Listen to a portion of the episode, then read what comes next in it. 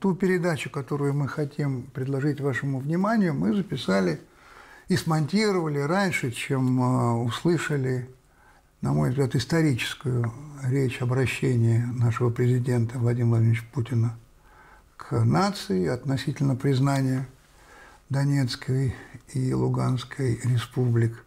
И, естественно, до начала специальной операции э, на Украине, которая должна, по идее, установить мир, по крайней мере, на Донбассе. Я понимаю, что сейчас и телеканалы, и радиоэфиры, и э, средства массовой информации остальные, они переполнены сообщениями об этом, мнениями об этом и так далее. И э, по большому счету меня не удивляет, э, да я думаю, что никого из вас, моих зрителей, не удивляет, что о нас говорят наши, так сказать, западные коллеги. А вот меня больше волнует то, что говорят наши коллеги здесь. А мои коллеги, так сказать, э, бойцы так сказать, фронта культурного. Я хочу показать вам маленькое видео обращения одного из, так сказать, представителей культурной элиты Украины. Послушайте. Российские матери, я нахожусь сейчас в центре Киева, столицы суверенной, независимой Украины, на которую сегодня совершено нападение злодейским режимом Путина. Сегодня под боем большинство наших городов. Бомбы падают на наши города. Сейчас в Гастомеле, под Киевом, в аэропорту высадилось 30 российских вертолетов, подбиты три. Идет бой. Ваши дети будут погибать здесь. Не получится иначе. Не мы пришли к вам, вы пришли к нам. Требуйте от этого злодея остановить войну. Ксения Собчак, я обращаюсь к тебе. Юра Дудь, я обращаюсь к тебе. Делайте все, выступайте, остановите это. Ну, вы понимаете, когда господин Гордон обращается к э, Ксении Собчак, к Юрию Дудю, дальше список можно продолжать. Я думаю, понимаем, кто идет следом. У меня вопрос к этим плакальщикам, пацифистам, борцам за мир. А что же вы молчали 8 лет? Что вы молчали, когда на наших глазах предали, причем предали не просто кого-то конкретно, а договоренности государственные, европейские, договоренности относительно того, что будет мирная передача власти, что господин Янукович не будет больше баллотироваться, и дальше естественным путем, после окончания его срока, будут новые выборы. Почему на другой день, когда был совершен абсолютно бесстыдный военный переворот, путь, почему вы молчали? Вас ник никого не возмутило это. А дальше, почему вы молчали, когда убивали снайперы людей на Майдане? Почему вы молчали, когда боевики останавливали автобус, идущий в Крым, и избивали людей? Почему вы молчали, когда обстрелы, которые продолжались в течение долгого времени, убивали людей? Когда мы видим, как вскрываются могилы с останками десятков людей. Почему вы верите в то, что это фейк? вранье, это построено, надо проверить, почему вы в это верите. И почему вы не плакали, не рыдали, не, не, не возникали, не возмущались, когда это происходило на э, ваших глазах? Почему вы сейчас заверещали так все? А потому что возникла опасность санкций. Потому что у вас дети учатся там. Потому что там банки не дай бог что-нибудь, так сказать, перекроют. У вас там дома, квартиры, яхты. Это страшно. Это страшно. И чтобы этого не случилось, или чтобы, по крайней мере, вас это не затронуло, вы сейчас рыдаете по поводу бедного украинского народа? Ну, помилуйте, но как? Ну как? Я вам показал видео сейчас одно небольшое, да? А теперь посмотрите другое видео. Вот посмотрите. Доброе утро, это Донецк. Мы сейчас тут такие счастливые. Вот, но мы не спим-то уже давно, потому что началось. Думал, по опять по нам долбят. Оказалось, не. Фашистов долбят. Это самый счастливый день моей жизни. Пока. Вот когда руку пожму Путину, это будет самый счастливый день моей жизни. Это мужчина, это, это вождь, это... Боже, как приятно. Я смотрю, выбегаю сюда на балкон, думаю, ну опять грады по нам. Э, думаю, куда детям прятаться. Ну, обычно, как, как обычно, все, подвал, там, то все, кровать. А смотрю, к ним полетела. И у меня такой, эх, сука, кайф. Все закончилось. Всем счастья, добра, ребят. Я желаю вам, чтобы никогда вы не пережили то, что переживали мы. Обращаюсь не только к вам, уважаемые коллеги, а к остальным зрителям. Кому вы больше верите? Господину Гордону, известному человеку, или этому безымянному жителю Донбасса? Чья искренность вас больше убеждает и волнует? Вот и все. А коллегам моим, которые рыдают сегодня по поводу событий на Украине, я хочу сказать, ребят, а что вы тогда тут делаете? Езжайте туда, где, где справедливость, где правда, где, на ваш взгляд, настоящее. Езжайте туда. Почему вы не едете? А потому что там вы тратите деньги, а здесь вы их зарабатываете. И платит вам, как правило, государство. Хочу обратиться к э, нашим зрителям Бесогона. Конечно же, мы будем не раз и всерьез обращаться к этой теме. Кстати говоря, кстати говоря, в одной из передач мы сделаем нарезку. Когда мы начали об этом говорить? Но это потом. А сейчас я, тем не менее, хотел бы, чтобы вы посмотрели эту передачу, которая, как я вам сказал, записана раньше, этих событий, потому что я думаю, что вы там, ну, если не найдете ответов, то убедитесь в том, что мы ставим вопрос, который сегодня волнует всех нас и наше общество. Поэтому я все-таки предлагаю вам посмотреть нашу передачу, записанную некоторое время назад, а, которая будет называться «Донос как путевка в жизнь». Я надеюсь, будет интересно.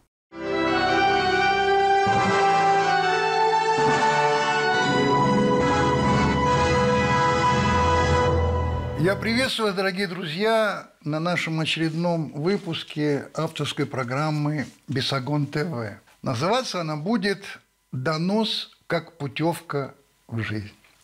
Но э, сначала я бы хотел извиниться перед вами за то, что мы не выходили довольно долго, в силу того, что практически каждый из нас по очереди переболел э, омикроном, и, наверное, благодаря прививкам, которые мы сделали до этого, эта болезнь проходила ну, в достаточно легкой форме. Тем не менее, мы не расставались с вами, потому что в течение всех новогодних каникул э, были показаны наши выпуски из золотой коллекции. И должен вам сказать, что за время этих показов, они были посвящены 30-летию развала Советского Союза, эти передачи посмотрело более 11,5 миллионов человек.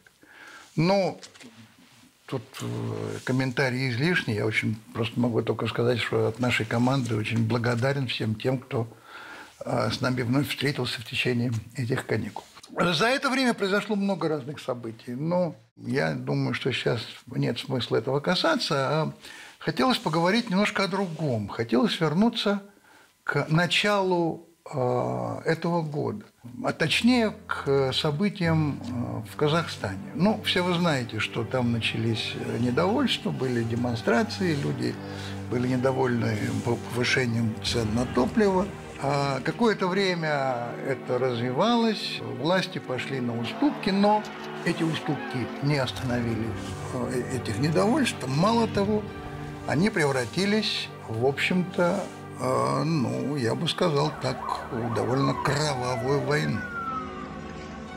И, как вы знаете, президент Казахстана Касым Жамар Такаев обратился к странам ОДКБ с просьбой о помощи террористические банды являются, по сути дела, международными. Они прошли серьезную подготовку за рубежом. И их нападение на Казахстан можно рассматривать и нужно рассматривать как акт агрессии. На самом деле это подрыв целостности государства и самое главное, это нападение на наших граждан, которые просят меня, как главу государства, в срочном порядке оказать им помощь. Ну, как вы знаете, в эту организацию входит, э, кроме России, Армения, Белоруссия, Казахстан, Киргизия и Таджикистан. К этому времени, когда президент Казахстана обратился к организации, к этой ОДКБ, уже э, события выходили из-под контроля. Это и подвоз оружия, это и издевательство над людьми, это и нападение на военнослужащих, на силовые структуры, ну, вплоть до того, что просто одного из военнослужащих просто обезглавили, что говорит об абсолютно точной причастности ко всему этому а террористической организации. Я думаю, одна из них – это ИГИЛ, которая запрещена а, в нашей стране. Ну, известно, что погибло 225 человек, притом это официальная статистика. Тысячи людей получили травмы, увечья, ранения и так далее.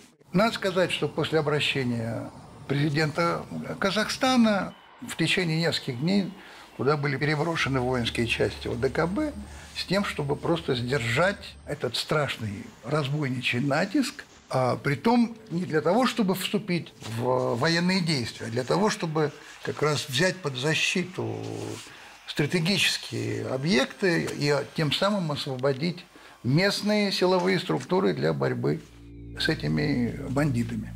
Ну, как мы прекрасно знаем, Мировое сообщество стало призывать к сдержанности, к необходимости мирных переговоров, к тому, что это протесты, которые естественные и легальны. Никто не произносил слово терроризм, террор. Нет, это были, так сказать, недовольные жители а, Казахстана своим руководством, своим э, правительством. Что очень важно, что со стороны миротворцев ОДКБ не было сделано ни одного выстрела. Мало того, как только все эти бесчинства прекратились в течение нескольких дней, все вернулись в, расположение своих воинских частей. Но это снаружи. А вот я бы хотел поговорить о том, что внутри, что у нас в стране как на это событие и на помощь ОДКБ среагировали наши граждане. Кто это?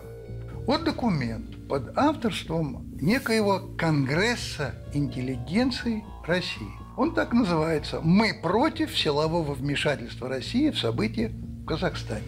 Не буду подробно этот текст вам приводить, только приведу некоторые, так сказать, фрагменты, некоторые цитаты, смысл – мы решительно против участия граждан России и силовых структур РФ в подавлении протестов в Казахстане.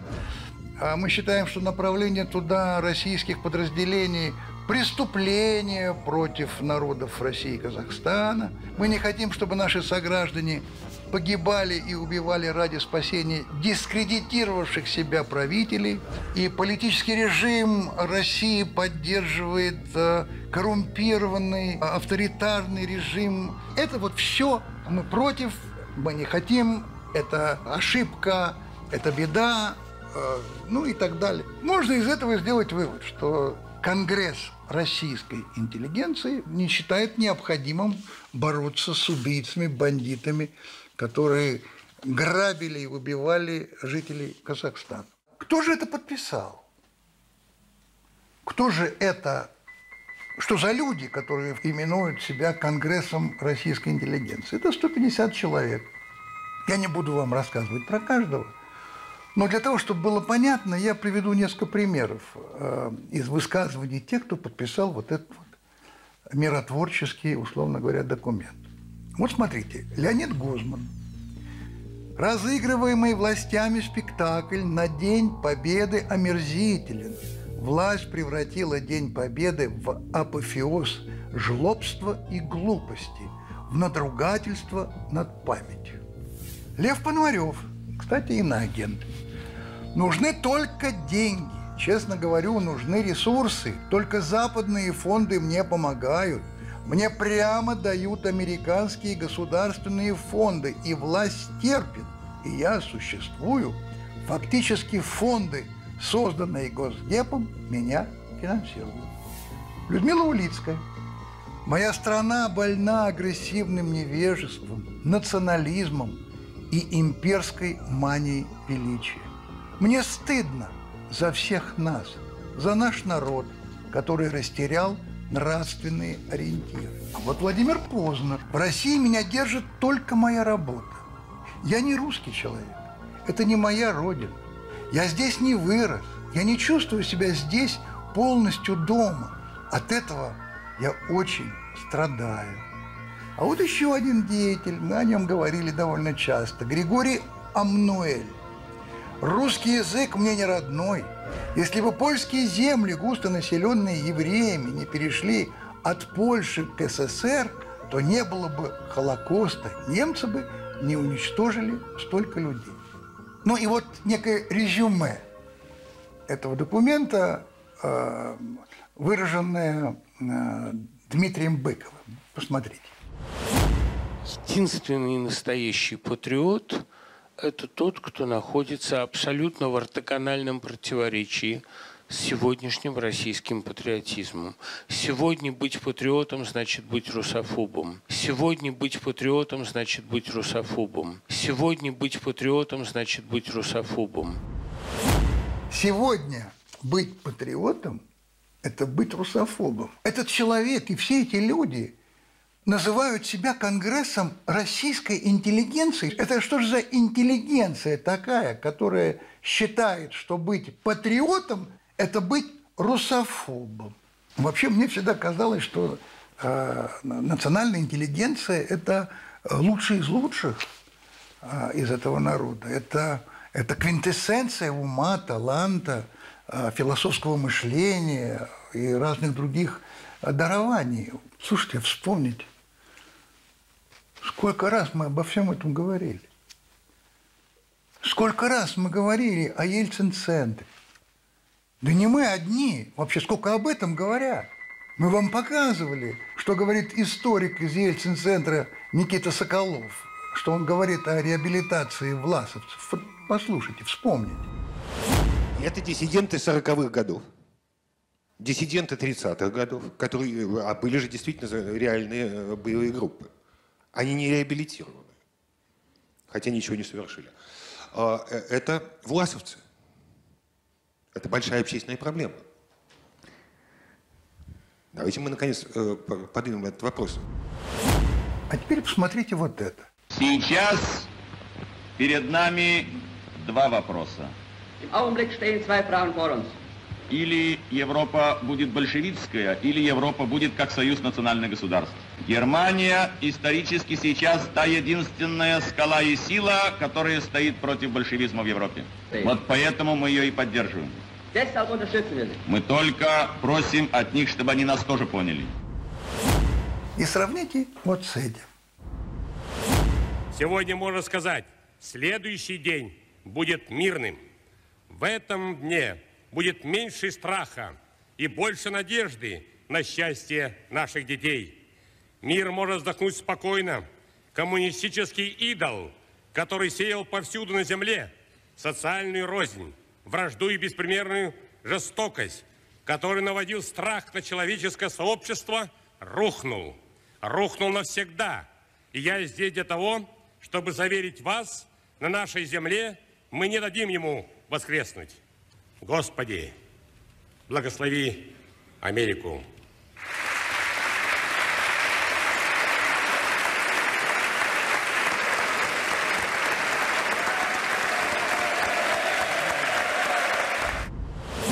Вам не кажется, что есть что-то общее в точке зрения, в отношении к своей стране?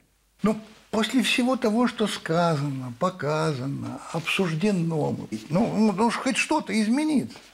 Должно было бы. Нет. Привожу пример. Это словарик продается в магазине сувениров Ельцин-центра в аэропорту э, Екатеринбурга, который между прочим, за год посещает более 5 э, миллионов человек. Этот словарик, между прочим, стоит 550 рублей. Ну, все-таки деньги. И вот открываем наугад и читаем. Гнить-жить в России. Я гнию, я существую в пределах Российской Федерации и люблю это. Мы вообще понимаем, сколько смысла в этом заложено? Ну, что такое жить в России? Это гнить.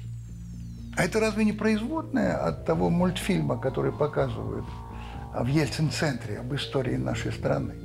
Где все мерзость, грязь и так далее. Я не буду повторяться. Я, но я не могу не повторяться. Потому что это умножается и умножается. А кто рекламирует этот словарик? Его рекламирует известнейший блогер с многомиллионной аудиторией Юрий Дудь. Где? На балконе Ельцин-центр.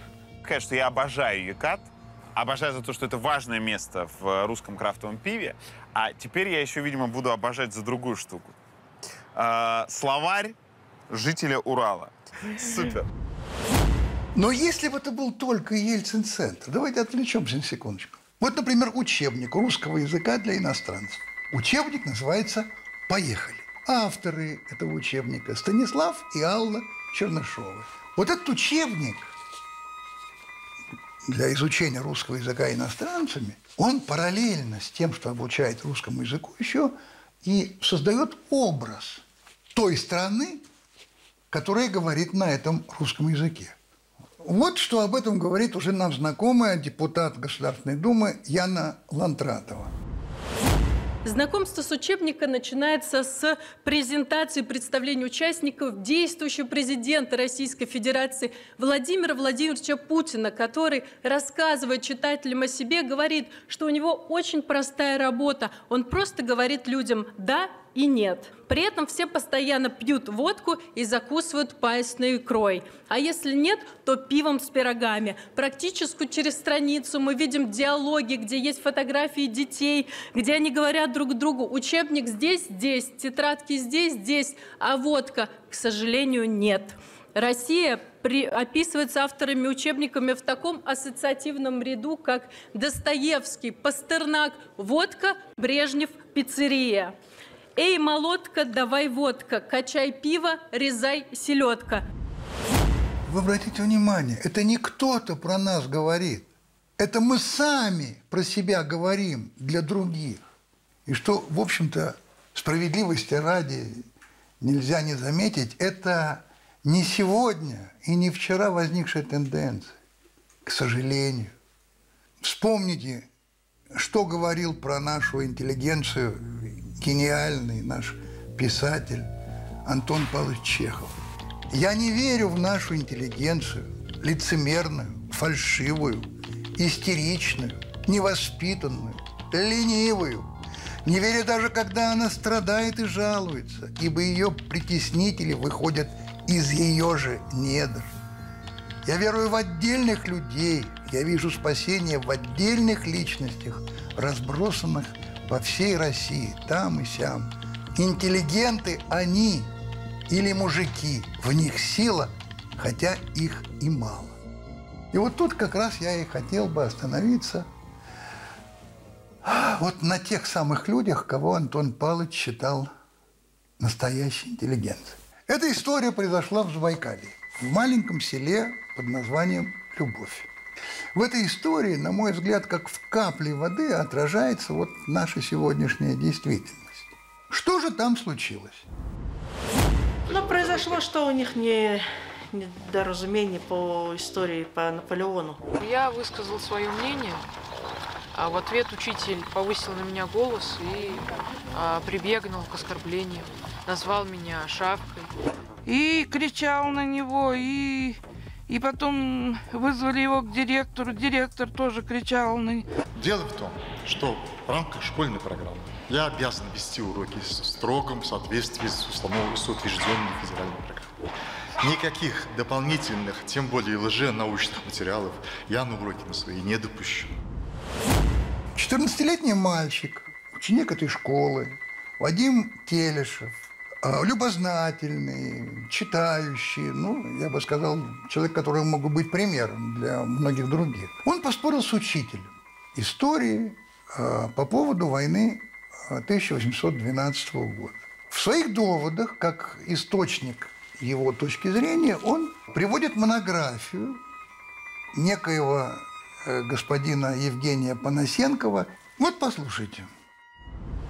Обратите внимание, монография «Первая научная история войны» 1812 года. Два по 20 архивам Европы и России. Мгм. И более 4 тысяч научных э, сносок на первоисточники. Вообще у нас ведь как э, считается с детства, как у вас считается с детства, с вашего, что вот есть плохой Наполеон, ну очень вообще плохой Наполеон, мы все замечательные, героические. Наполеон тогда женился на молодой Марии Луизе, у него появился ребенок, и он надеялся, что все-таки опять не будет войны и так далее. Он действительно хотел жить э, так сказать, мирно, радоваться мирной жизни. Вот шизанутый Александр I, действительно, в прямом смысле ненормальный, вот, он хотел только войны. Отдает приказ. Итак, отдает приказ, вся Европа знает.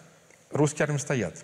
Первое. Э, Второе. В начале 812 года Александр I еще и нагло, будучи уверенный в поддержке Австрии, э, что Австрия поддержит, ультиматум Наполеону, что он вообще приграничные гарнизоны, которые ближе к Франции, эвакуировал. Человек, который проиграл все кампании, он еще ставит условия. Ну и как вы можете понять, что точка зрения школьника Вадима, она концентрировалась на следующих постулатах, что Кутузов бездарный полководец, и Россия виновата в развязывании войны 1812 года. А войну эту развязал шизанутый император Александр I. А в войне 12 года виноват а, русский император Александр I в том, что он развязал этот конфликт. Он, он а, локомотив был этого конфликта. На что учитель истории в этом далеком Забайкальском селе возмутился, назвал монографию господина Панасенкова чушью, мальчика назвал э, букашкой или что-то в этом роде. Дальше конфликт продолжился в кабинете директора. И, честно говоря, я не, не пытаюсь и не хочу никого не обелять, не обвинять. Это каждый, кто учился в школе, наверняка когда-нибудь сталкивался с таким непониманием себя учителем или учителем тебя. Это, это естественная совершенно вещь. К слову сказать, а, как говорят свидетели, учитель перед мальчиком извинился. Но это тоже не суть важно. Важно другое. Оскорбленный, обиженный мальчик написал письмо своему кумиру, господину Панасенкову. И вот в своем видеоблоге, который называется «Канал здравого смысла», господин Панасенков высказал свою точку зрения. Евгений или его помощники, здравствуйте. Меня зовут Вадим. Недавно я вступил в спор с учителем истории, и все по вашим методам. Браво, Евгений! Дешевка была разгромлена, и, не найдя аргументов, истерически вылетела из класса, перед этим, впрочем, назвав меня шавкой. А, то есть э, учитель оскорбил по-донски, оскорбил ученика, оскорбил гражданина России. А вашу фундаментальную монографию назвал чушью. Э, Я найду юристов э, в том регионе, я направлю юристов и к нему, и вашу замечательную школу. Он все проверит. В вашей школе, где так нарушают права человека, а не нарушается ли там закон? Что у вас с антисанитарией, с санитарией? Как у вас кормят, все ли у вас чисто, нет ли протечек, а деньги на ремонт использованы на ремонт или на что-то другое, не пилите ли вы просто государственный бюджет, все ли у вас соответствует, как у вас с санитарными, вирусными, антивирусными нормами, а что у вас с пенсионным, не пенсионным, с родственниками, не родственниками, нет ли поборов а, и так далее и тому подобное. Вы знаете, исследовать, ой, как много можно. А это высказывание господина Панасенкова в адрес учителей этой далекой Забайкальской школы. А вот этого а, учителишки и этой директрисы. Директор, что там, подожди, директор, она или оно? И вот посмотрите на эту рожу директрисы и на несчастного мальчика. Сейчас я хочу, чтобы вы посмотрели на а, тоже а, рожу, по-другому я это назвать просто не могу, на, а, ну, не знаю, это похоже на какого-то совершенно спитого, спитого типа. Посмотрите на рожу так называемого учителя истории. Вот этот тип издевается над э, 14-летним ребенком. Вот этот тип э, завидует, страшно завидует мне и успеху моему вообще, и монографии в частности. Конечно, когда мы видим этого, так сказать, учителя, я понимаю, почему э, он бесится от упоминания меня. Э, это очень естественная реакция этого э, лузера, этого неудачника, этого обладателя вот подобной, так сказать, как у него, неказистой внешности. Конечно, вот это все ему очень тяжело наблюдать. Все это привело к тому, что учитель истории, до этого перенесший четыре операции на сердце, ушел с работы.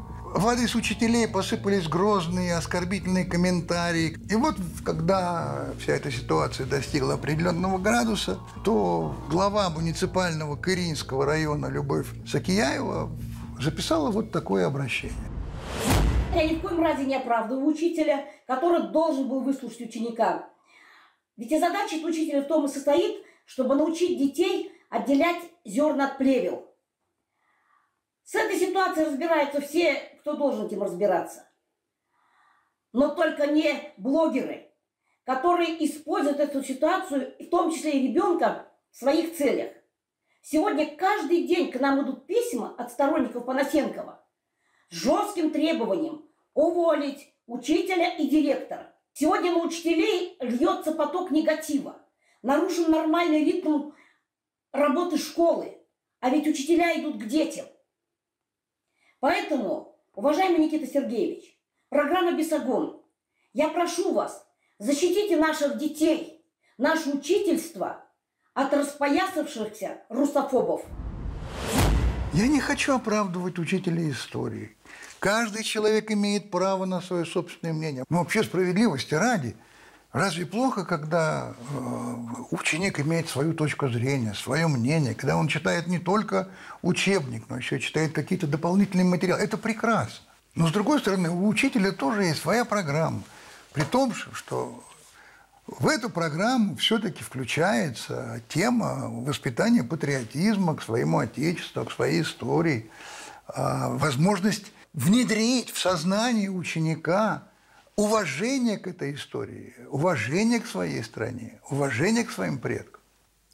И это не должно приводить к уничтожению, в общем, одной из самых незащищенных профессий учителя сельской школы или учителя в небольшом городе. А вот вопрос, а почему господин Панасенков так включился в борьбу за этого мальчика? Он борется за справедливость, он хочет защитить мальчика чем тут дело? Почему с такой яростью? Да потому что дело касается а, монографии господина Панасенкова. Это он себя считает оскорбленным, что есть другая точка зрения на его произведение. Послушайте. В этом селе, которое мы даже не можем найти ни со спутника нормальные фотографии, я просил помощников, ничего.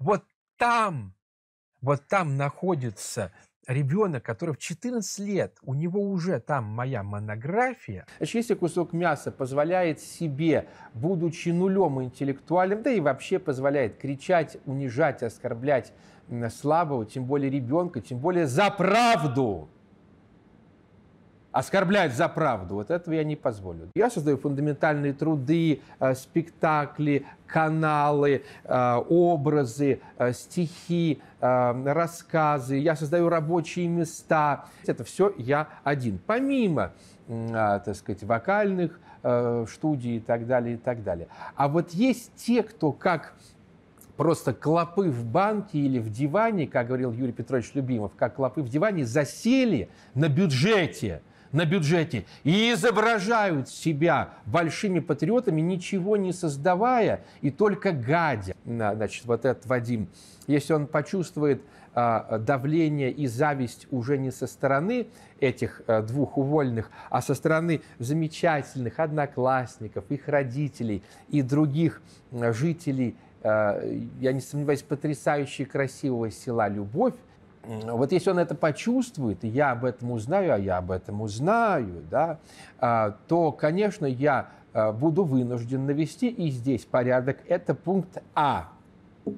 А пункт Б, я ведь, э, у меня достаточно ресурсов, возможностей, я могу его вообще забрать, поселить хоть в Петербурге во дворце Мясникова.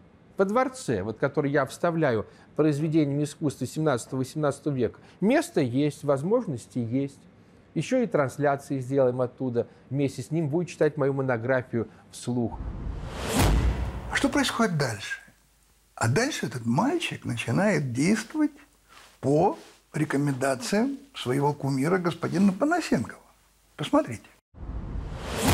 Фотографии там этот мальчик, да, скинул злостные места вот такие заснял, там и э, технический состав там, где уборка идет, и, и вот этот уголь, ну потому что нам его некуда поместить, это же деревня, он не огораживается. И он до сих пор стоит на своем мнении, что я, я, и он как перед нами я сказал, я то-то, то-то, вот, и всегда у него вот эта конституция, которая перед нами, каждый день заходил на дню по три, по четыре раза, может в кабинет зайти, трясти, я вот к вам то-то, то-то. Я задала конкретный вопрос.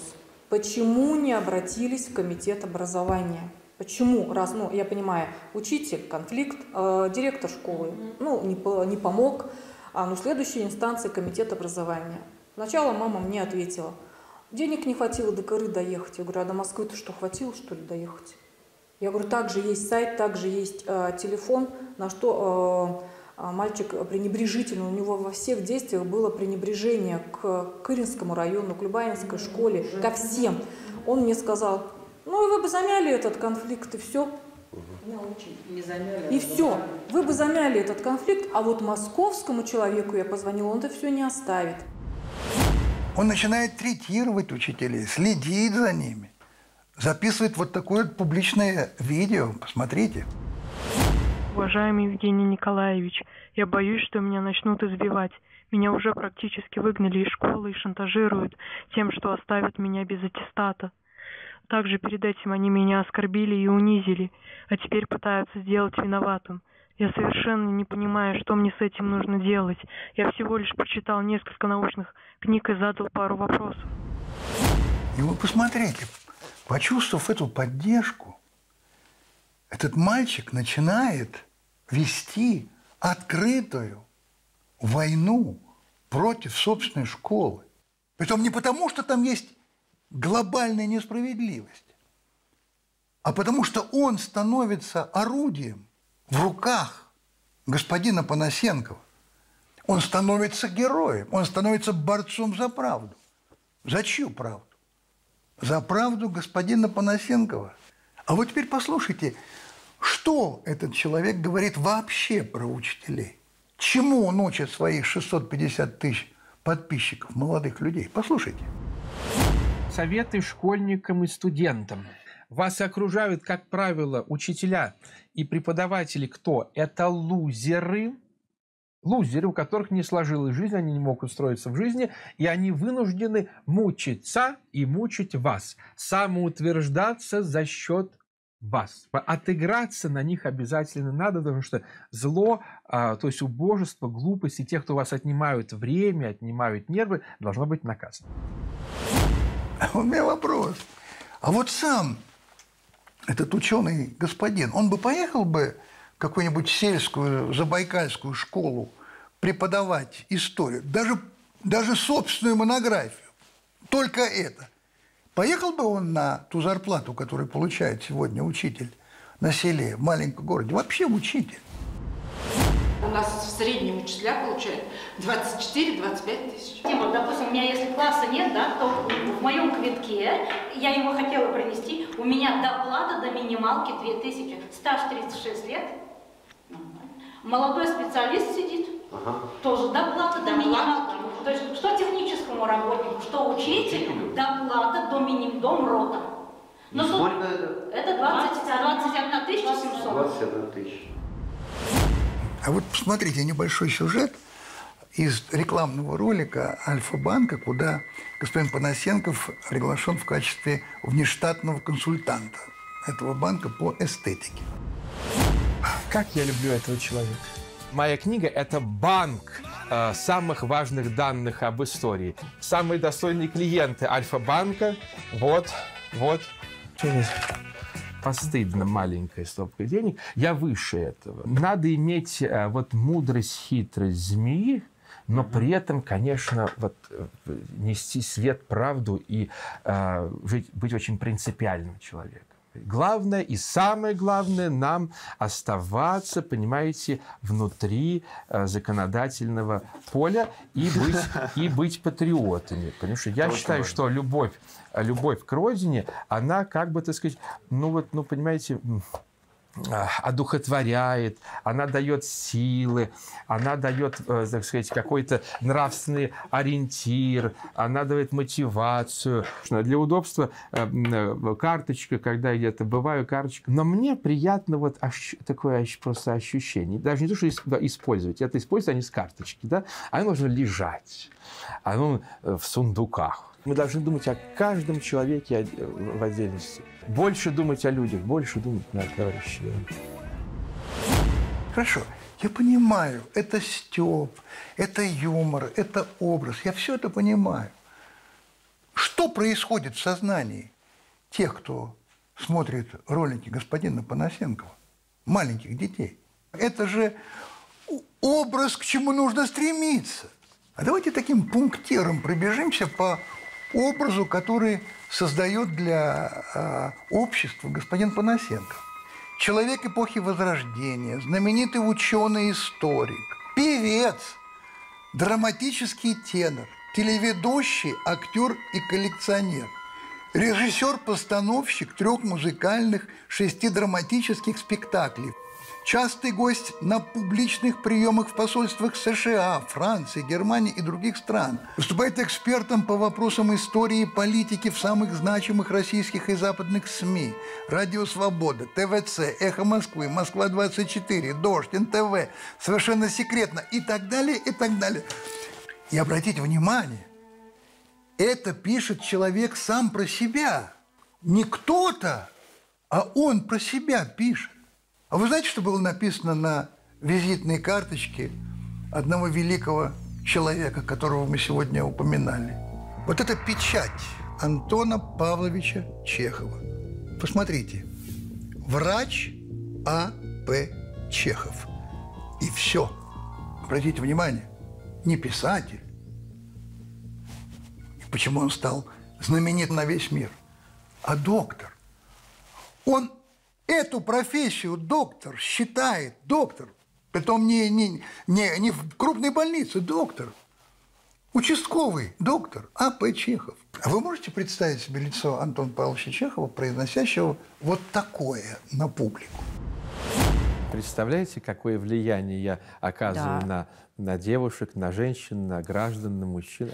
Я стал э, ученым с мировым именем, а теперь еще и героем интернет с мировым э, э, фейсом. Я создаю фундаментальные труды, э, спектакли, каналы, э, образы. Это все я один. Публика пришла, она радуется, и она пришла смотреть на достойнейшего. Я-то на самом деле работаю, потому что я создаю как раз вот то, что здесь стоит э, в скромном количестве. И я стараюсь создавать смыслы. Смыслы, которые э, дальше могут использовать те, кто э, часто делают обезьянью работу. А очень часто, значительная вообще часть, научно говоря, приматов, потому что это людей, ну, люди, это литературное слово, они, в общем-то, изображают работу. А я ее реально делаю. И это очень бесит.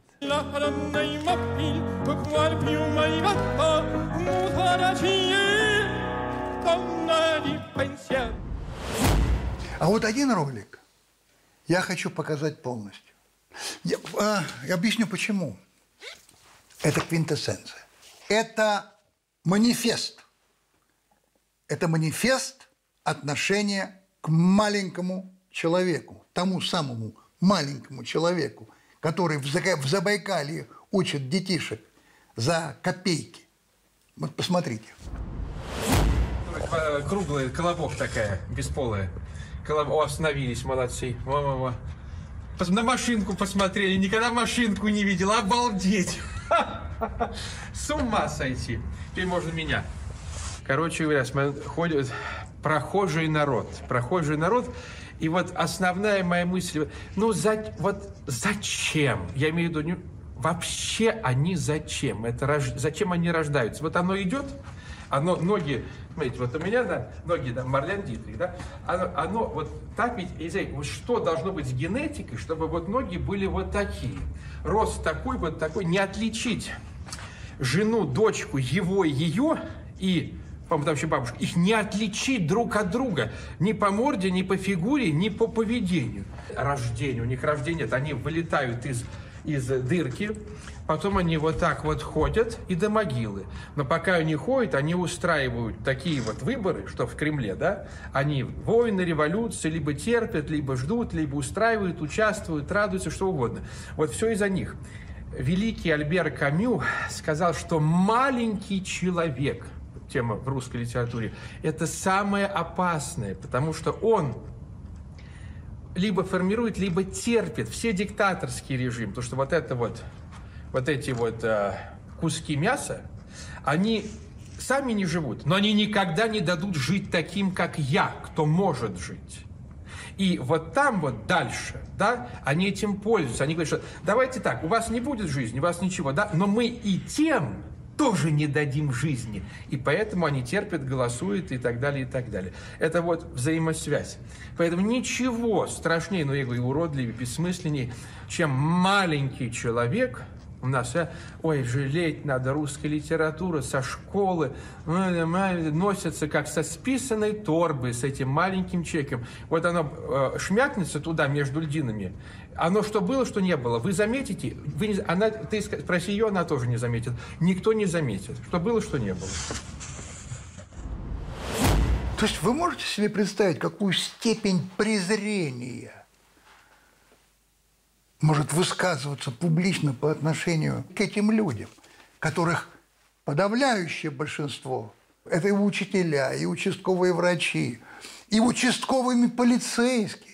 И не надо делать круглые глаза и говорить, да ладно вам, это частный случай. Ну что, ну вот такая ли... Нет, это не частный случай.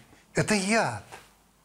Это яд, который отворачивает этого маленького человека от настоящей интеллигенции, потому что этот маленький человек и господина Панасенкова относит к этой интеллигенции. Разве это не разделяет наше общество. А к чему это приводит? Вот на конкретном нашем примере. На примере Вадима Телеша. 14-летний мальчик, воодушевленный своим кумиром, пишет письмо президенту Российской Федерации. Зачитаю просто несколько цитат. Послушайте. Поскольку извинения мне принесены не были, и более того, пресса была обманута, то, вероятно, моей семье придется подать в Европейский суд по правам человека. Пока директор, бывшая сотрудница детсада, и не имеющий права преподавать историю неграмотный учитель наносит вред моему образовательному уровню и здоровью – я не могу подвергать себя опасности и посещать встречи с ними. Я категорически требую их увольнения.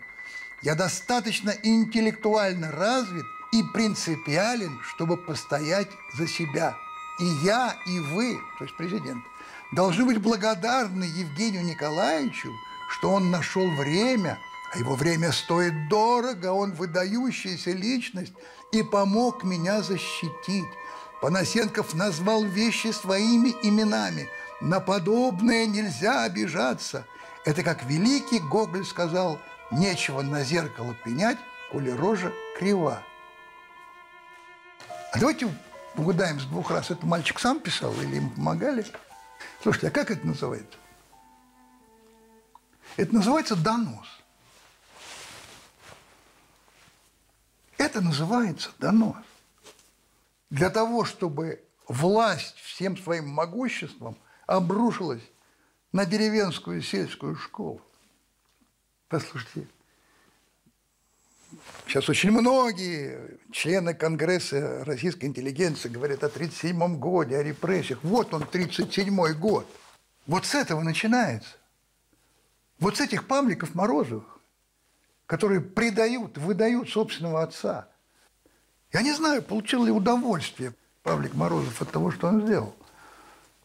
Но мы видим, что этот мальчик, он получает удовольствие, потому что у него есть кому следовать. Но слава богу, что не, не все подвержены вот этой коррозии, этому яду. Вот посмотрите, что говорят те самые маленькие люди, учителя и школьники, окончившие эту школу. Послушайте. Я сама училась в Каринской районной школе и хочу выразить большую благодарность учителям, а, потому что вы самые лучшие и дали мне отличный старт для дальнейшего поступления а, в высшее учебное заведение. Я училась в Уральской государственной юридической академии. Поступила я на бюджет а, самостоятельно, без репетитора, используя те знания, которые получила в школе. Конфликт э, ученика с учителем – это одно, а как все это было представлено неким блогером Панасенковым, это, я считаю, совсем другое.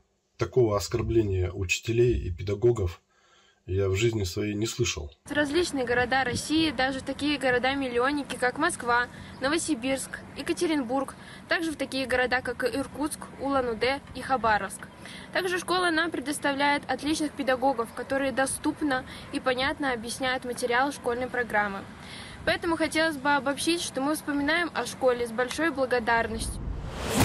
А это же величайшая работа.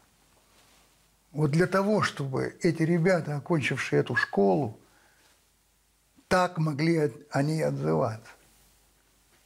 Это работа, которая должна вестись государством с самого начала, с первого класса, с ясли, если хотите. А если эта работа не делается, то получается вот что – Послушайте, что рассказывает про свое детство Ольга Скобеева, ведущая телеканала «Россия-1». Мне родители пытались дать самое лучшее образование, и тут в нашем провинциальном городе Волжске появляется школа американская. Она называлась Волжск. «Американская школа», российская американская школа. Меня туда немедленно отдают. Э, Э, это была платная школа. Мне, о, моим родителям безмерно тяжело было за нее платить, но я вот э, в ней училась. Это мне дало возможность э, в идеале выучить английский язык. Но российская американская школа. Она была с религиозным уклоном. Как начинался день в российско-американской школе? 90-е, провинциальный город Волжский. Нас, 6-7-летних детей, сажали в круг – и э, у нас в классе висел американский флаг, российско-американская школа. И мой день в 6-7 лет э, начинался следующим образом. Я до сих пор, мне 36, я помню эти слова. Э, американская школа. Мы произносили клятву американскому флагу. То есть вы можете себе представить? Не в Москве, не в Санкт-Петербурге, там, не в Нижнем Новгороде. Нет, в маленькой провинциальной школе, в маленьком городке, в школе с английским уклоном, маленькие дети начинают свое утро с клятвы верности Америке и американскому флагу. Вы представляете себе, как бы среагировал Конгресс российской интеллигенции, если бы они узнали, что в какой-нибудь школе уроки начинаются с того, чтобы принести верность своей стране и своему флагу. В конце я хочу привести вам одно, на мой взгляд, очень трогательное видео. Вот посмотрите. Макар, я тебя с каникулами поздравляю. Да. Ты рад? Почему ты не рад каникулам? Я хочу увидеть Марину Ашотовну. Ты хочешь увидеть Марину Ашотовну? Ты сегодня ее увидишь в театре, не плачь, заяц. Я буду я хочу. Ты будешь скучать? Я хочу завтра пойти в школу. Уникальный ребенок. А сколько всего в стране вот таких учителей, как Марина Ашотовна, как которых с такой ненавистью и пренебрежением говорит человек, чьи регалии и заслуги я вам перечислял выше. И я очень хочу верить, что этот маленький мальчик, который плачет, потому что хочет в школу, объявили каникулы – он не станет подписчиком академиков Академия врунишек. Ну вот, собственно, и все на сегодня. Думаю, что вы поняли, почему наш выпуск так назывался. Донос как путевка в жизнь. А вот теперь уже опять пришел наш мичман Криворучка и сказал, уходим по одному, если что, мы геологи. Я жду вас на нашей следующей встрече. Всего доброго.